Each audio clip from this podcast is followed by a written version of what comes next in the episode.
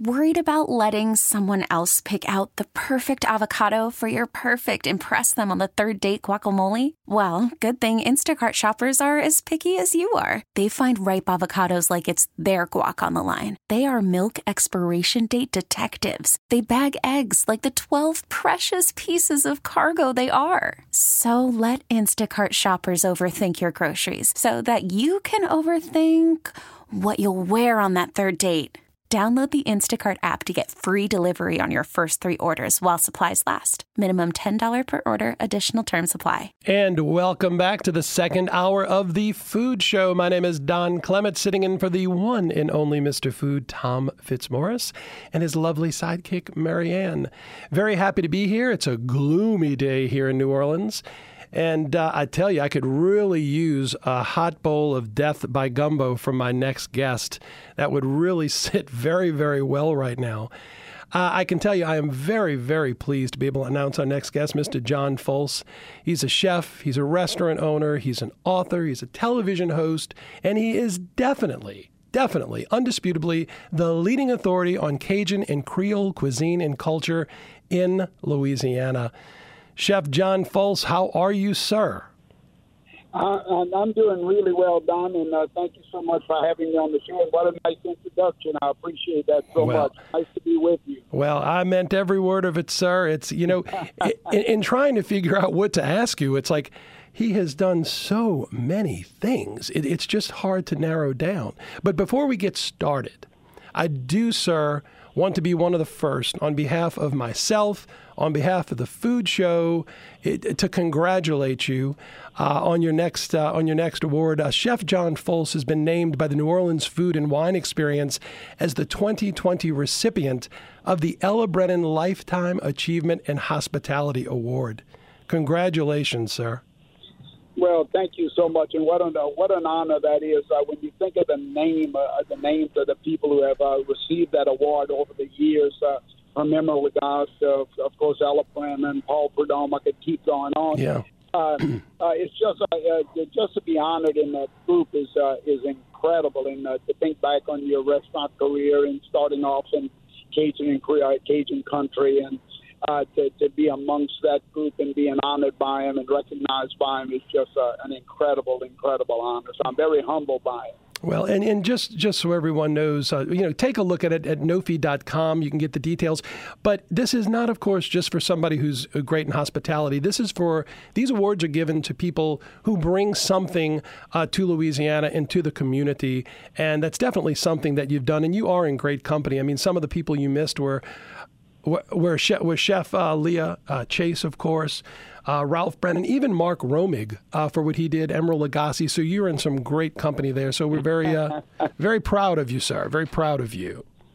Well, I thank I thank you so much for that. And uh, and you know, whenever you recognize for any award, you're grateful. and uh, and of course, when you look back at the at the folks uh, that you just named who received that that honor, you wonder how in the world did they choose you to be a part of that team. But uh, but it's a great honor, and uh, and as I mentioned, it's uh, it's a it's a wonderful wonderful opportunity to, to thank the thank the public and to thank all of those who recognized me for that award. So I appreciate it so much. You're most welcome. And and so, Chef, you you've done so many things, and uh, it, one of the things that really interests me about you is you're you're always coming up with something new. You're you're always reinventing yourself in a way. I mean. One of the things that I'm most interested in currently, of course, is Folse Market at the airport. And it's it's high time that we have quality food in an airport, in our airport, in this great city. So tell me a little about what, what, what do you have going on down there? What's cooking? Uh, well, first of all, uh, I think you're right. I mean, New Orleans has certainly done it right to choose uh, to choose New Orleans' finest culinarians, and uh, uh, I mean, from pastry chefs to uh, to, to the iconic restaurateurs uh, of New Orleans. Every one of these kiosks represent the best of what people come to New Orleans for. And just to be uh, uh, again uh, in that number that uh, that Delaware North and, uh, and uh, uh, host has uh, has uh, chosen that group of, of chefs to open restaurants. You mentioned Leah, uh, Dooky, uh, all of that group. Um, it, it, it's incredible, and they came to me to ask that I, I, I design and build and operate a truly uh, a unique and interesting Cajun and Creole restaurant, and, and uh, a restaurant that would feature the iconic foods that people read about, uh, that people hear about, and may not have uh, have tried, from the etouffees to the uh, to the courtbouillons, to the to, to, to the greatest of all the different po boys, the debris po boy. These these kind of things that they read about. Now they have an opportunity to not only stop by Folse Market and uh, and and get all the different gumbos and the soups that they read about, but at the same time being able to walk past Folse Market and see every iconic name in uh, New Orleans restaurant touring, also being able to. Uh, sample their dishes as well. I tell you what they've done is incredible. No other airport in America or uh, I doubt the world has showcased and focused of uh, the foods of the great chefs of uh, their area. So you can imagine that. Uh, in fact, I just left the airport a minute ago. I walked through just to shake hands with a few of the folks, take a few pictures while I was in the uh, uh, in my market. But uh, but but truly a great honor to be asked to create uh, a restaurant in, in the airport, and uh, and believe me, it's one of a the, all the restaurants there make the food courts of uh, of the of uh, the airport a one of a kind, in my opinion. Traveling as much as we do, I've never seen that many iconic restaurants uh, or restaurateurs in one city represented at one airport, and uh, and they've done it here in New Orleans. Very proud of being a part of that. Well, I, I have a trip scheduled uh, December 2nd, so my wife and I are excited to uh, get there early and make sure we can sample as much of uh, what it has to offer. So we're looking very forward to that. Mm-hmm. So well, you, are uh, you're, you're going to have it all, that's for sure. It's all day. Let me ask you, Chef, is this a sit down concept restaurant or? It is. Mine is. Uh, uh, there's a lot of kiosks there that you can just walk up and and uh, and get a bite and keep walking. Uh, I mean, uh, uh, Brocato's has a really beautiful uh, uh, display of all of their desserts, and uh, you can get all of their iconic uh, uh, sweets there.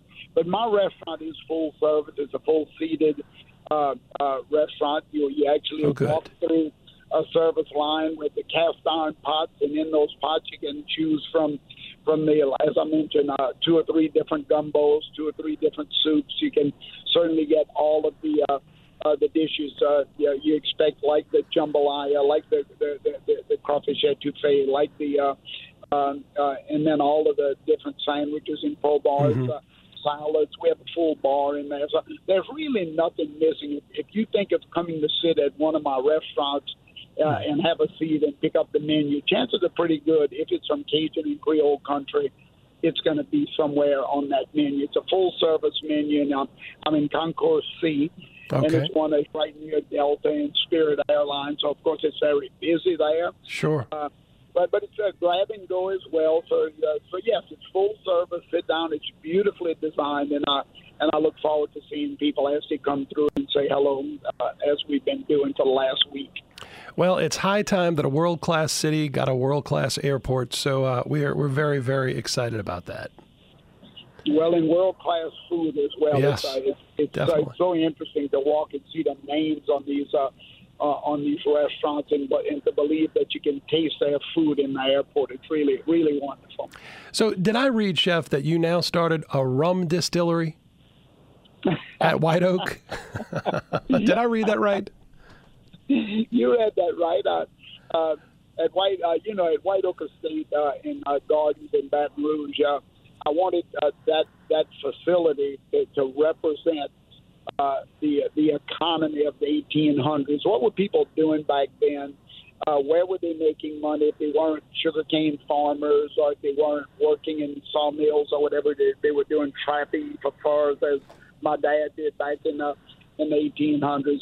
Uh, uh, you know, they would have been working on these estates or plantations, and they would have been grinding grain and milling grits, and they would have been mm-hmm naturally uh, um, making bourbon and making uh, uh, rum. And so as I built, uh, as I continued to build up uh, White Oak Estate, I decided that the, one of the last things I really needed to do was to build a full full service distillery. So I, I wow. did. I built the distillery about a year ago. Uh, and I'm producing bourbon and uh, rum under the Stillwater label, and it's all in barrels now. So I don't want anybody going going to look for it. It's uh, I'm putting it all in beautiful oak barrels and aging it for a couple of years. So, uh, so we're off and running into distillery. I, I'm proud to say we have some really great, great uh, a product coming out of that. And when people do come to White Oak, I might even give them a little sip of it. Oh, a little, a little sample of it. I, I, look, I love rum, but I, I'm really a, a, bourbon drinker. So that's Stillwater is the name of the label, and eventually, when it's aged, that's going to be available commercially here. Uh, right, and uh, and uh, uh, Stillwater is uh, the bourbon is a is a four grain uh, bourbon, so Okay. uh, it's uh, it's a little bit uh, different from the three grain bourbon uh, bourbons out there, and I and I am putting it in charred uh, uh, French oak barrels. Mm-hmm. So so it's uh, and it's coming along really uh, really great. I, I'm not a uh, I'm not a big drinker myself.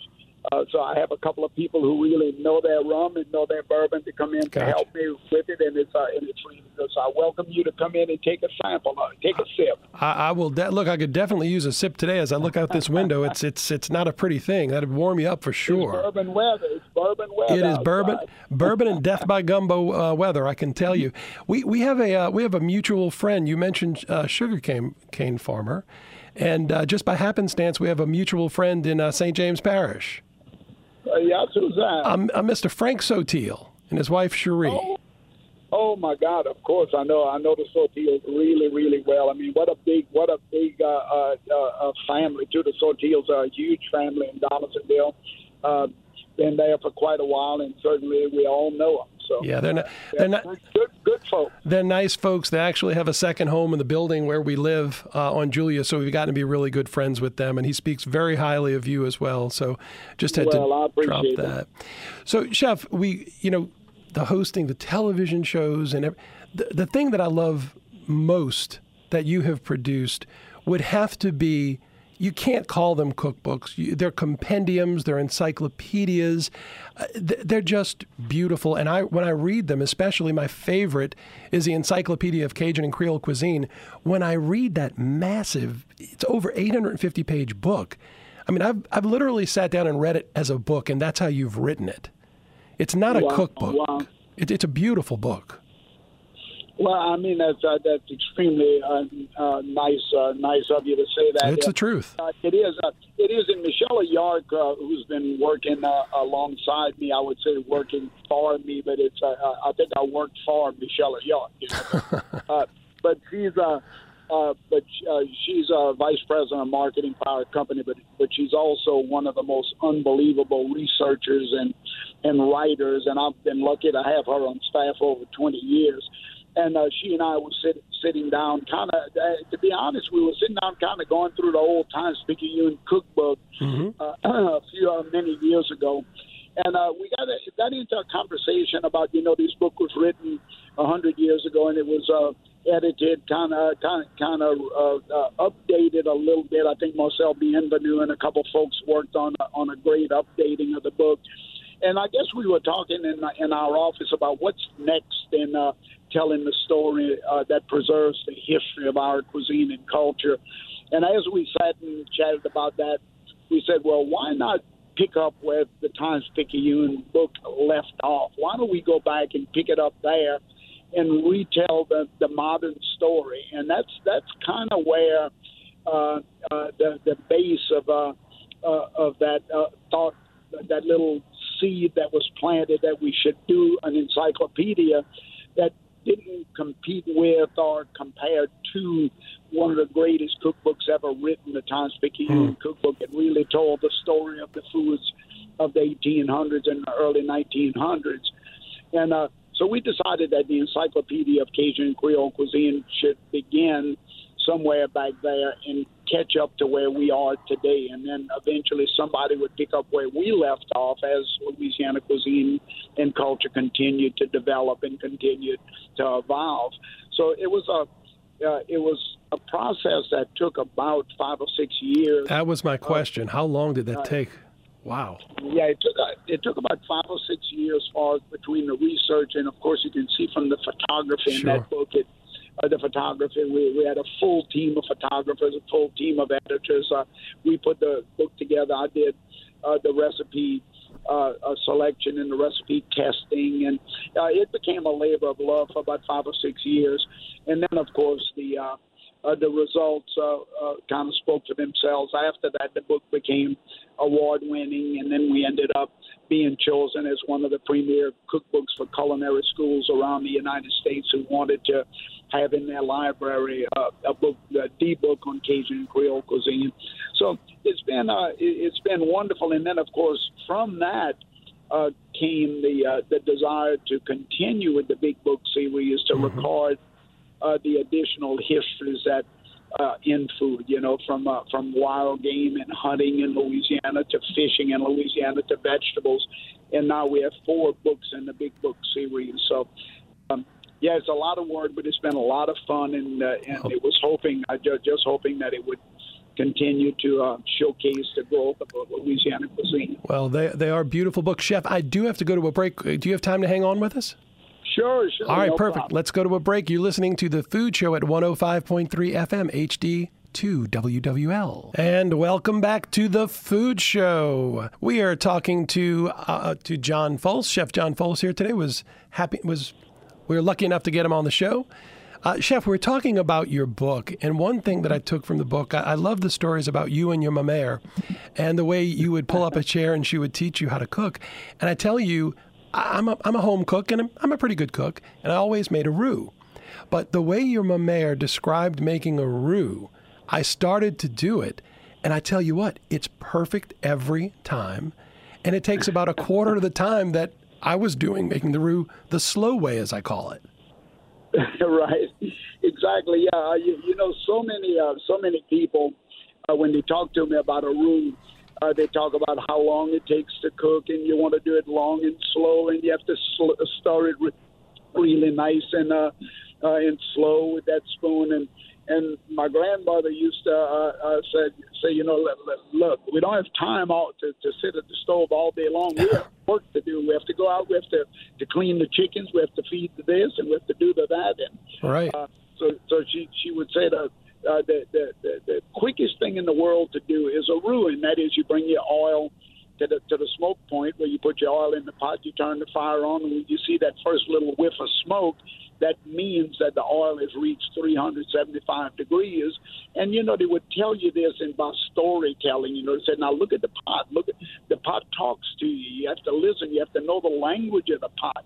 When you see that little shimmering of the oil and that little smoke, you know that the oil has gotten to 375. You throw your flour in right then, and then you stir like crazy. It's only going to take a couple of minutes to get the water out of the flour. Look at that steam shooting out of the top of the pot when you throw your flour into that hot oil. Now, when you get the water out of that roux and the steam is gone, then the flour is going to brown quickly. So a roux that would take somebody 20 minutes to stir, you'll have a perfect roux, golden brown, beautifully done in, in about, uh, you know, three to five minutes. And then you just throw your onion, celery, bell pepper into it, and that hot, hot roux is going to caramelize the vegetables. You know, they would almost do it as a as a storytelling uh, process. You know, telling you the whys and the hows and what to look at as, and and you you never you never forgot it. So mm-hmm. so so many years later, I still remember her telling me these little steps in cooking that uh, that I I use today, and I even use in training my own staff today. Procedures and techniques that were shared by me uh, to me with a grandmother 60, 70 years ago. I mean, it's incredible to think how smart these people were and how much they could teach us if we only sat and listened. You know, so so I'm glad you do. I'm glad you you take my grandmother's technique. it was it was absolute perfect, and like you said, it took a matter of minutes rather than I'm sitting there for 30 minutes like I'm crazy, stirring the roux, stirring the roux, stirring the roux.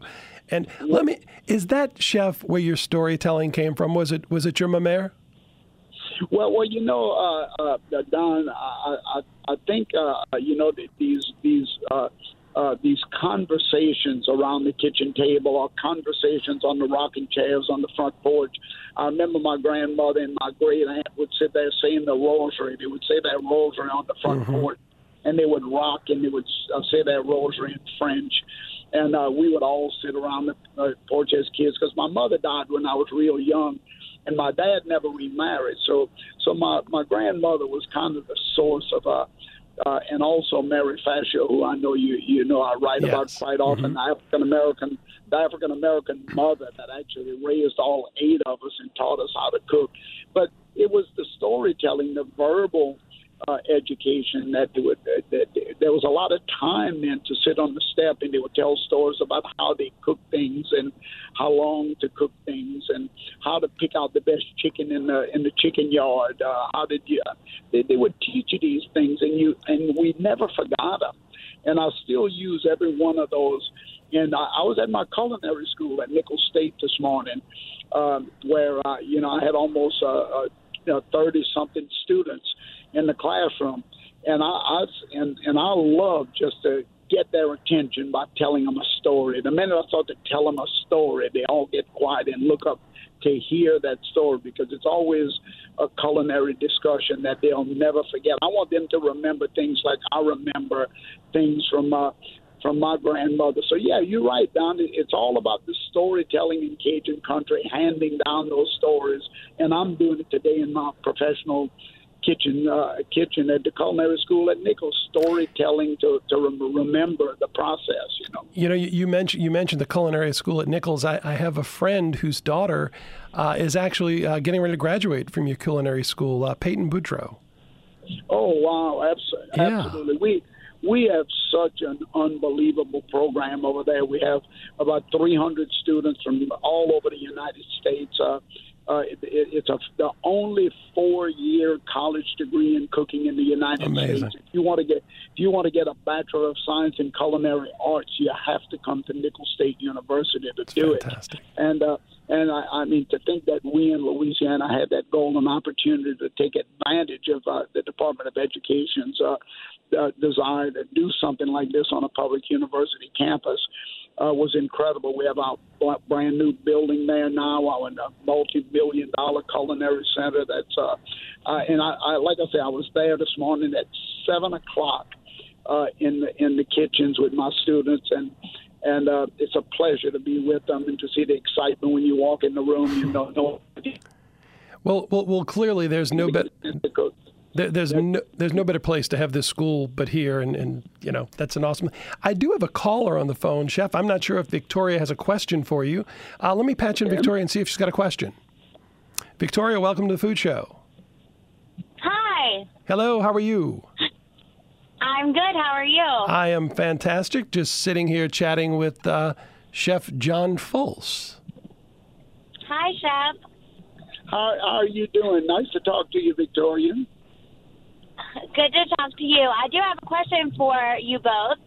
Um, this is always a little bit of a dispute in my household when it, um, the holidays roll around. Um, I um, was wondering if you prefer to make your mashed potatoes with or without the skins. Chef, Well, you, uh, I'll go first. Uh, uh, you can you can do it either way. You you, you find uh, mashed potatoes nowadays in uh, in uh, uh, you, go through lines in, in restaurants or uh, you go through some of the uh, uh, the cafeterias or whatever, and, and you see that there's uh, uh, mashed potatoes, creamy mashed potatoes that has the skin because the skin is edible. Uh, traditionally, the mashed potatoes do not have skins uh, because uh, people want that nice, creamy white uh, look to the to, to the potato. But the skins have texture. Uh, there's a, uh, you kind of gives you a little chew. The mashed potato is nice and smooth and creamy, whereas the skin allows you to kind of chew on them a little bit.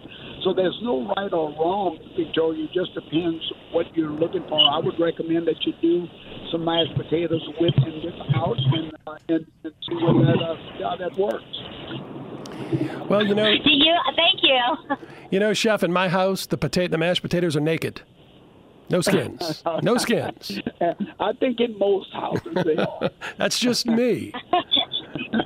Any, Well, thank you. Th- thank you for calling, Victoria. We appreciate it. So, Chef, I am a, a, a very, you know, I live right here in New Orleans, and I am a big, big fan of Restaurant Revolution. I have been from the start. And uh, one of the things that made it so great from us from the beginning, I, I talked earlier in the show before you joined about relationships with a restaurant. And when you form a relationship with a restaurant, it changes your entire experience. And and we did that with uh, with several of your people over at Revolution. They're great. Uh, one of them was uh, Sam, uh, who was our server, and she took excellent, excellent care of us for years. We've had parties there. I, I've got to ask this question because every time I walk in, I think this. When I'm sitting in the main dining room, was that designed to look like San Francisco Plantation, or is that just me? Um, well, I, I mean, it's a it's a good point because San Francisco does have those beautiful. Uh, they do have those beautiful murals on Right. the wall that were painted so many years ago. Uh, that that that really wasn't the idea when we did it. However, many many of these uh, uh, uh, just really beautiful uh, uh, Cajun and uh, well, let me say Creole plantations and many Cajun homes uh, did have uh, paintings on the wall like that because remember it was part of the decor, part of the, the decoration of the day that they would uh, if uh, somebody in the family painted, they would definitely decorate uh, their homes that way. But uh, what I wanted to do was to uh, showcase the seven nations that founded Louisiana's cuisine and culture, beginning with the Native Americans and ending with the uh, Africans after uh, the uh, um, after the Civil War. Uh, and each one of the corners in that in Storyville is uh, the beautiful uh, paintings of each one of those seven nations. Uh, you know, so uh, and it that that that's been a hit ever since uh, the restaurant opened, especially for visitors outside of the city who doesn't quite realize what Cajun means, what Creole means, to be able to see those murals on the wall and have our wait staff who's so well trained to be able to take them on that little visual journey around Storyville to show the Native Americans giving the corn to the French and the Spanish taking over Louisiana and then meeting the Acadians and all the way around the room to the English and the Germans and of course the Africans and the uh, uh, Sicilians. So it's a great, great way to showcase the history of Louisiana cuisine by looking at those murals. And I'm really happy that you mentioned them because uh, they're certainly one of the one of the favorite uh, uh, uh, parts of the decor as far as I'm concerned. Well, it, it it's absolutely a beautiful restaurant. One of the the favorite things, and this is going to make you laugh. My wife and my two daughters actually love the fact that you have purse stools in the restaurant. and chef, if you knew what I paid for these purses, I'm happy you have purse stools for these purses. Okay. Uh, yeah, uh, people, you know, it was it was it was funny when we decided to put the purse stools in the restaurant so that ladies could put their handbags on a nice little uh, tuft uh, uh, uh, stool on the floor rather than putting their beautiful handbags on the floor. Uh, and then we did the same thing in the restrooms where you, you could, uh, in each one of the stalls there was a little purse stool. So Well, I didn't know about that. Yeah, people would come in and say, "What are those little bitty stools for? Is that for the children?" I said, "No, no, that's, That's for your purse. That's That's- that is for your purse. You know, it's those it's those little amenities I think that really Sure. made Revolution special. You know, from the from the special china that we had designed to the glassware to the artwork to the fact that each dining room represents one of the different nations of uh, Louisiana. It reflects the menu. Uh, Revolution has been just a, a pride and joy of ours. It's a it's exceeded every uh, just, just uh, um, uh, every mark that we put from from sales to, to covers to uh, to national media. It, it's just been a great, great gift to, to, to us, and I, and I really thank our customers who who just uh, really uh, just just come and sit in those chairs. Much, uh, they need to know how much we appreciate them choosing us. There's so many great restaurants in New Orleans, so uh, so we don't take any of them uh, for granted. we want well- know how much we appreciate it. You know, I, I- you've only been here seven years, and you know when you think of a Grand Dame restaurant, of course you feel you, you start thinking of old line restaurants. But I'm telling you, when I'm in your restaurant, I feel like I'm eating in a Grand Dame restaurant, like something that has been here for decades, and yet the food. While it's it has the Creole and you know all the flavors that you have in the traditional, the death by gumbo, the turtle soup, you've still got that little twist. You know, you've got those beer battered crab beignets that are just so delicious. And I do have to say, because we've been there again dozens of times, you absolutely have one of the best steaks in the city. But I hate to get the steak because I always want that uh, the veal chop. That veal chop that is like three feet wide when it gets to you, you know. So I'm like torn between so many things.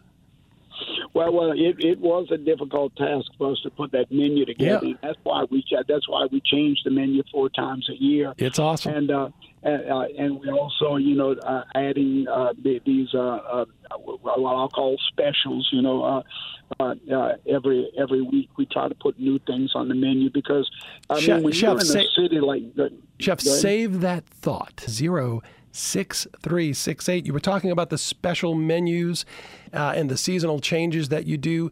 Do you do? Um, why I'm at a loss for words, Chef. Uh, the Reveillon. Do you do a Reveillon at uh, at Revolution? Um, uh, uh, yeah, we, uh, we we certainly do. Uh, we try to celebrate all of the different seasons of the year that the uh, that the early New Orleanians, going back to the founding of the city, back in the when the, the French arrived, and, the, and of course the Germans coming in in the 17, 18, 17, 19 period. There were these holidays uh, like Reveillon, like the Awakening, you know, on uh, on Christmas Eve and on New Year's Eve, and the foods that they serve. So we try we try to make sure that the restaurant is much more than just a place to eat good food. We want people to come in and, and look around and reminisce about the history of the city, the uniqueness of the food, the presentation of the food. But it's that's that's as important to us as the quality of the food. We want to tell the story that that keeps uh, early New Orleans history alive there, you know, in food and service. And, and the artifacts, the, the bar is, is is striking, especially done all in black. It's absolutely beautiful, um, and you know you carry that through with the things you have on display in the bar. It, it truly is a little slice of almost history. Chef, we do have uh, someone calling us. We have a caller, Frank. How are you, Frank? Welcome to the Food Show. I'm doing fine, Mr. Clement, and hello, Mr. Folse. Hello, Uh, how you doing, Frank? I got several calls y'all talking about me in New Orleans. today. Oh, Mr. Sotil, Mr. Sotil with us. Sh- Chef, can, Chef, what do we have to do to twist uh, Frank Sotil's arm to get him to come to that restaurant with me? Well, uh, look, uh, all all he's got to do is let me know when he wants to There get we in, go. and I'm gonna try, and I'm gonna look, and I'm gonna cook a special recipe just for the just with the sotils in mind.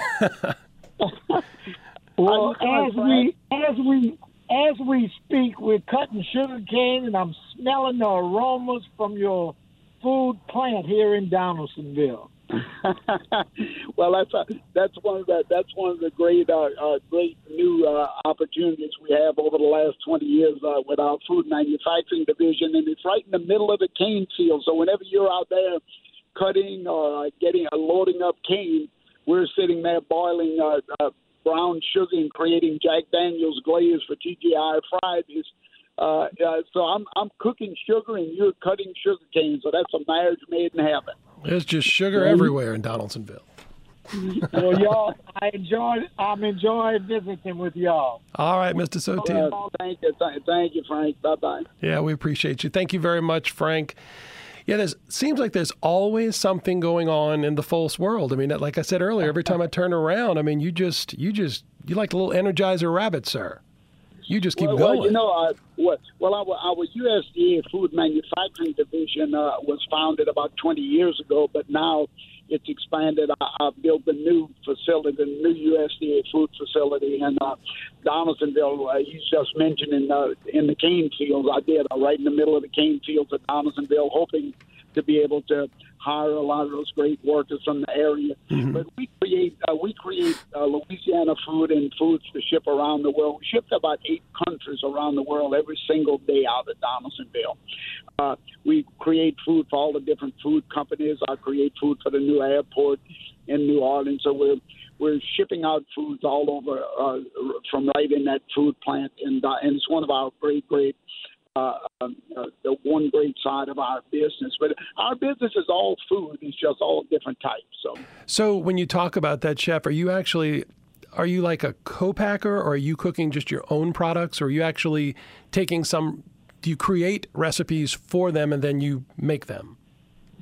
Uh, well, companies from around the world will come to us. Uh, either they, they want they, they need a sauce, or they need a soup, or they need an entree, or or they Okay. or they have or they have a cheese sauce or something that they put on on burgers or whatever. So they come to us for product development for new products for their menu, and uh, and we create it. And, and my smallest kettle uh, that I cook in is two tons. Oh wow! So I, so I, so I can dump about ten tons of food every uh, every hour uh, in my food plant. So yeah, we we cook food for companies all over. We create some of it, and some of it is their recipe. Okay.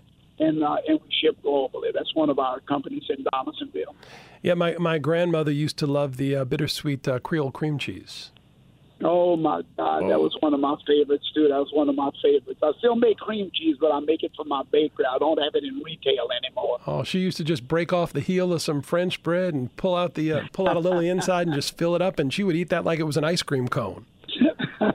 well, a lot of people don't remember Creole cream cheese, but I know Don Knight's has it. Yes. And uh, a couple other places have it. I'm glad to see that uh, there's still still some Creole cream cheese in the in the marketplace. Well, you know, and one of the, one of the great things you do, and I've touched on it on this show before, is that you, you keep you keep this alive, and it, it's what makes this state, it's what makes this region, it's what makes this city unique.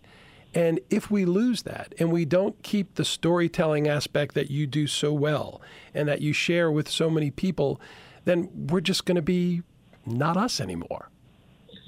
Uh, well, you, you know, one of the greatest gifts I think I've been given is to bring Louisiana's great story of its food and its people globally. You know, I've opened my restaurant in eight countries. I, I opened in the Soviet Union uh, with Reagan and Gorbachev back in the 80s. So we, we opened our restaurant in Beijing.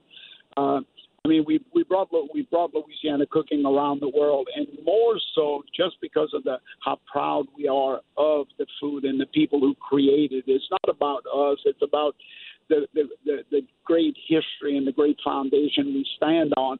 And we have to preserve it. We have to make sure, just like in my culinary school today, as I was teaching, I'm there making sure that they never forget where our food and flavors come from. That uh, you know, whether it's the African uh, cook, the black hand in the pot, as Leah Chase used to say, or our great German community in New, in New Orleans, uh, the Spaniards down in St. Bernard Parish. Uh, I mean, my God, we have something nobody else in the world has, and we must preserve it. And that's that's my goal every day is to make sure that we never forget where our great food and culture comes from. You're right. We can't forget. One of the things, you know, I, I had some things that you just mentioned on my list, but uh, one of the things that really stuck out to me when I was going through your biography is that you were the first non Italian chef to create the Vatican State dinner in Rome, correct?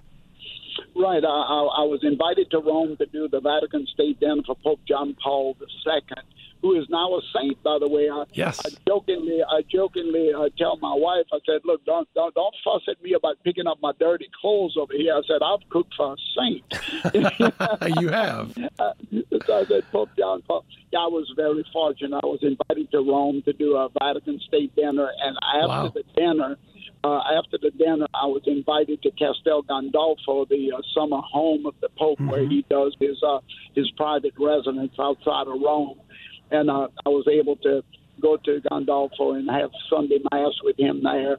And Oh, wow. uh, it was the most, I, I can say the mo- the greatest experience of my life. Uh, nothing will ever uh, uh, cap that uh, that experience. Just to be there with the Holy Father, and now, as I say, he's a saint, uh, and to think that I've, I had the opportunity and the gift to be able to say I cooked for a, a, for a living saint. So, uh, what, what a Yeah. pleasure that was. So, you know, when you look back over your life, I mean, we've discussed, like I said, we have just touched on a few of the highlights of what you've done. You've done so many things. When you look back over your life and you think of being that little boy next to that stove with your mama, could you have ever imagined the things you would do and the experiences you would have? Uh, well, you, know, I don't think anybody can plan uh, their lives uh, uh, out the way uh, we would love it to be. But uh, but when I look back on my life and think that I didn't plan it that way, but it, I, I, look at it as a gift from God, really, uh, to be able to have done the things I've done, to open my restaurant in eight countries of the world, to feed the Holy Father in Rome, uh, to send food to space. Uh, uh, to write cookbooks, television shows, a culinary school named in my honor, uh, a food plant that ships food globally every single day, uh, fine restaurant in the center of, uh, of New Orleans, French Quarter. I, I look back and I say, my God, how could that have happened coming from the swamplands of Louisiana, not really having a, an upbringing in uh, in anything but a black iron pot. How did it all happen? And and you know, I, I, I really can't figure it out. I just thank God every day for the for the for the great gifts He's given me and the opportunities He's given me to share our great Louisiana story uh, with the world. And uh, and at the end of the day, that's really all I want on my tombstone. he shared Louisiana's culture and food with the world. So that's all I care about. Well, I, I think I kind of hear like a John Folse biography coming out, huh? Maybe, maybe we well, should think uh, about that. No, well, my teens after me all the time, but I said, well, I'm still a young man at 73. I said, I'm going to wait till I get to be about 91 before I start worrying about it. I said, I have a lot of story left to tell. There you go, a lot, a lot of story left to create, and you know, no, I, I agree, but it, it would be it would be a great book to read. I could tell you that, and you know, just talking to you, I'm just thinking, uh, I think I need to go sneak down and get some of that gumbo tonight. And you know, well, you can. Uh, you can go to the restaurant or you can go to the airport. You can. Uh, I'm doing Death by Gumbo down there too. It's and you know the dish is so beautiful because it comes to you and it's so simple and you just see this little quail and this little empty dish and there's really not anything there and then they pour that wonderful, uh, you know, the, the gumbo base as I guess you would call it around it. Right, right, And then you're looking right. like, okay, what is this? You know, the first time I had it, and then when you put that knife into that into the um, into it and you cut it open and that rice just spill. Oh, it's if you haven't you, had it, go get it. You described it beautifully. You described it beautifully. That's uh, that's exactly what it is. And, uh, and one of our uh, one of the most written about dishes on the menu nationally has been uh, Death by Gumbo. So I'm, uh, happy that you mentioned, and I, am happy that you like it. It's like a little stage show on your pl- on your table. It, it's just it's like it's an interactive gumbo. It's just it's it's great. It's great. Well, that, and uh, and you know uh, one other thing I, I want to say uh, before we uh, before we end, I don't want to forget to say just how proud I am to be one of the one of the many chefs who have uh, you know touched the, the the modern cuisine of of New Orleans with. Uh, with always remembering the past. And I mean, we have so many great culinarians in the city. So many. We just lost Leah Chase, uh, yeah, Ella Brennan, uh, just uh, just this past year. Uh, it makes me. It, it reminds me of the unbelievable gift that God has given us in cooking and hospitality in New Orleans, and to think that uh, He allowed me to be a small part of it. it is just really incredible. I just can't thank Him enough. Oh, you're you're hardly a small part of it, sir. Uh, and it, it, this this has been great uh, chatting with you and. Uh, learned a lot about you. So uh, I enjoyed it very much. And I'm telling you, if you haven't been to Revolution, guys, and this is not just some kind of hawk, I am telling you from personal experience, go and get the Death by Gumbo and say, Don, thank you for sending me to get that gumbo. That's great. Stop at uh, stop at stop the airport. airport. That's right. The airport. If you don't have time to eat, uh, they don't have time to eat. Just walk around the restaurant. It is beautiful. And congrats again, sir, uh, for the Ella Brennan Legacy Award. Uh, you deserve it. Thank you. And everyone out there, take a look. Uh, maybe take a peek at the uh, gala. Go to nowfe.com and you can see how to do that. Chef, thank you so much, and I look forward to seeing you soon. Thank you, and happy Thanksgiving to all of you. Same to you, sir. Thank you for joining us. Bye bye. All right, guys, it is time for another break, and you are listening to The Food Show. and welcome back to The Food Show. I am Don Clements, sitting in for Mr. Food Tom Fitzmorris. If you'd like to talk to us, please give us a shout. 260 6368. Tell us what is cooking today. That was a great interview with uh, Chef John Folse. He's really got some good stuff going on. Uh, one of the things I failed to mention was he was actually um, appointed by the Louisiana legislature and made Chef the Louisiana Culinary Ambassador to the world. Louisiana Culinary Ambassador. So we do have one more caller on Stephen. How are you today, sir? I'm doing good. Uh, I heard you ask for me earlier, so I did. Um, I'm sorry we had Chef uh, come on. So I know that's all right. Sure. Uh, yams are fi- more fibrous than sweet potatoes. They okay. sort of have maybe a little bit of stringiness to them. Okay. Not a lot, but there you could tell there's a, just a little really different texture between the two of them. Is there a taste difference, Stephen? Is one sweeter than the other? Uh, I don't know, and I don't think if you blindfolded you and gave you the difference, other than if you tasted the texture, the fiber part of it, Um, uh, sweet potato is more like a white potato, only sweet.